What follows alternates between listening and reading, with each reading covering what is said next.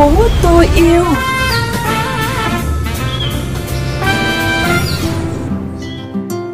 Mở đầu chương trình là những tin tức môi trường đáng chú ý.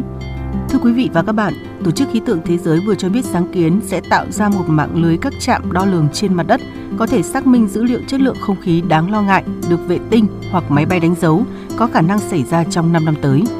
Việt Nam có 47 vùng đất ngập nước được quy hoạch với tổng diện tích ước tính từ 7 đến 10 triệu hecta. Các vùng đất ngập nước tồn tại ở mọi nơi trên hành tinh xanh và được coi là những mạch máu của trái đất. Về lâu dài, các vùng đất ngập nước của Việt Nam đã và đang đóng vai trò quan trọng trong công tác phát triển kinh tế xã hội. Hà Nội tiếp tục chìm trong sương mù và độ ẩm tăng cao kéo dài. Tình trạng sương mù, độ ẩm tăng cao và thời tiết ấm lên cũng là điều kiện khiến chất lượng không khí suy giảm. Nhiều khu vực tại Hà Nội, chỉ số chất lượng không khí đã rơi vào ngưỡng có hại cho sức khỏe con người. Không phải chuyện đâu xa Thưa quý vị, hiện Việt Nam có 4 loài mèo hoang dã sống trong tự nhiên là mèo rừng, mèo cá, mèo di và mèo gấm đều đang được bảo vệ bởi pháp luật. Song, số lượng các loài mèo này đang sụt giảm nghiêm trọng, thậm chí có loài đang đứng trước nguy cơ biến mất hoàn toàn. Đầu năm con mèo, nếu dành sự quan tâm tới các loài mèo hoang dã thì bạn có thể còn nhìn thấy rất rõ nguy cơ mất cân bằng sinh thái trong môi trường rừng tự nhiên của Việt Nam. Trong 4 loài mèo hoang dã gồm mèo rừng, mèo cấm, mèo cá và mèo di, thì mèo rừng là loài phổ biến và vẫn còn ghi nhận ở các khu rừng tự nhiên ở Việt Nam từ Bắc vào Nam. Dù số lượng còn tương đối, nhưng ngay cả với loài mèo rừng cũng đang phải đứng trước thảm họa sụt giảm nghiêm trọng về số lượng. Anh Trần Văn Trường, cán bộ điều phối cứu hộ thuộc Trung tâm Bảo tồn Động vật Hoang dã tại Việt Nam cho biết. Vậy là săn bắt buôn bà mèo rừng này chủ yếu với hai cái mục đích. Thứ nhất là để làm thịt này, thứ hai là để làm cảnh và làm thú cưng. Từ 2014 đến nay thì cứu hộ được hơn 70 cá thể mèo rừng có từ hai cái nguồn gốc khác nhau. Một là từ những cái vụ buôn bán vận chuyển trái phép.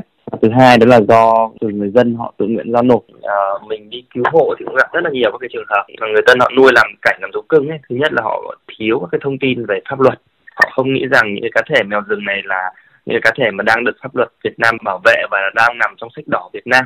Ừ, những cái người ờ, như thế mặc dù là họ có tình yêu đối với động vật tuy nhiên họ yêu một cách chưa thực sự là đúng đắn.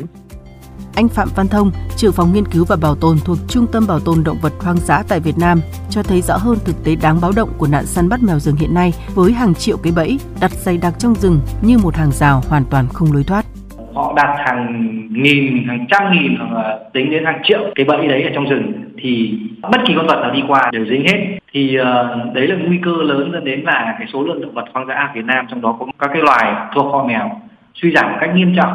Và thường ấy thì là mèo mà bắt ngoài tự nhiên ấy, thì rất là khó có thể thuần hóa được. À, một cái nữa đó là các cái nguy cơ đối với các loài mèo này ở Việt Nam ấy đó là cái sinh cảnh nó bị thu hẹp dẫn đến là nó không còn chỗ để sinh sống nữa nên là những cái nguy cơ đối với những loài này à, mà nguy cơ tuyệt chủng ở Việt Nam là, là, là có và thậm chí là những cái nguy cơ này cũng rất là cao ngay cả với những khu vực rừng đã được bảo vệ hay quy hoạch thành khu du lịch thì việc đặt bẫy săn bắt các loài mèo rừng vẫn không thể kiểm soát hết. Anh Phạm Quyết, khu du lịch sinh thái Măng Đen Con Tum chia sẻ. Bẫy rừng có rất nhiều vì mình thường đi rừng và cũng hay bắt gặp những cái bẫy đó. Nhưng mà dường như nó đi cái kênh mà nó không công khai đấy họ chuyển đi vô những cái thành phố lớn ấy. Những vi phạm liên quan đến vận chuyển, nuôi nhốt, chế biến, tiêu thụ các loài mèo hoang dã sẽ bị phạt hành chính hoặc có thể bị xử lý hình sự với mức phạt lên đến 15 năm tù. Tuy nhiên, đứng trước nhu cầu về thịt động vật hoang dã ngày càng lớn của con người, thì rõ ràng nguy cơ biến mất của các loài mèo hoang dã và rộng hơn là nguy cơ mất cân bằng sinh thái tại các khu rừng tự nhiên của Việt Nam là rất gần. Những cơ quan chức năng đang tìm mọi giải pháp và nỗ lực để hạn chế các nguy cơ này, song đều rất cần tới sự chung tay bảo vệ của cả cộng đồng. Anh Phạm Thông cho biết thêm.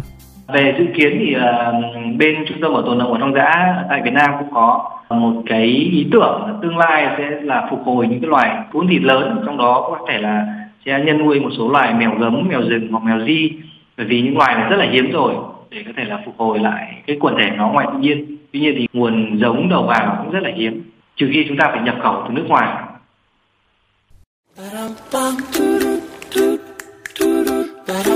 thêm yêu thành phố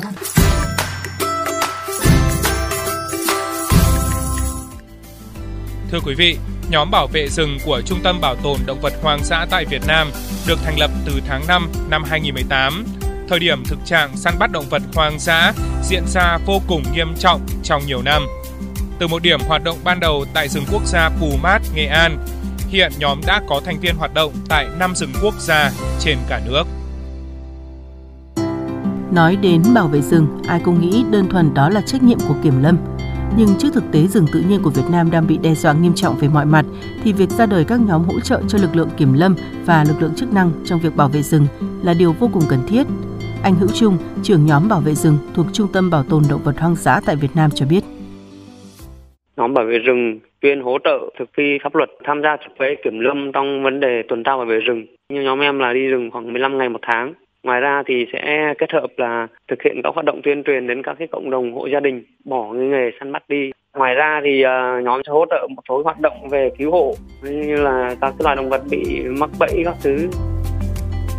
Sau gần 5 năm hoạt động, sự thay đổi rõ nhất ở rừng Pumat và nhóm có công tác động đó chính là phần lớn thợ săn xung quanh Pumat đều đã bỏ nghề. Những cái bẫy hàng rào dày đặc trong lõi rừng gần như không còn. Anh Hữu Trung cho biết công việc trước mắt của nhóm vẫn còn rất nhiều thử thách. 4 năm ở trong vùng mát thì khá là ổn định, động vật đang phát triển rồi. Thì trong giai đoạn à, tiếp theo thì anh em đang có cái phối hợp với các đơn vị chức năng như công an, biên phòng, một số đơn vị lâm trường để tăng cường cái thực thi từ vòng ngoài nữa.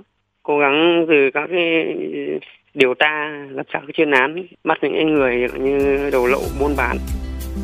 Các bạn thân mến, chương trình Thành phố tôi yêu do phóng viên Vũ Loan thực hiện đến đây là kết thúc. Các bạn có thể xem và nghe lại nội dung này trên trang vovgiao thông.vn và các nền tảng podcast dành cho di động.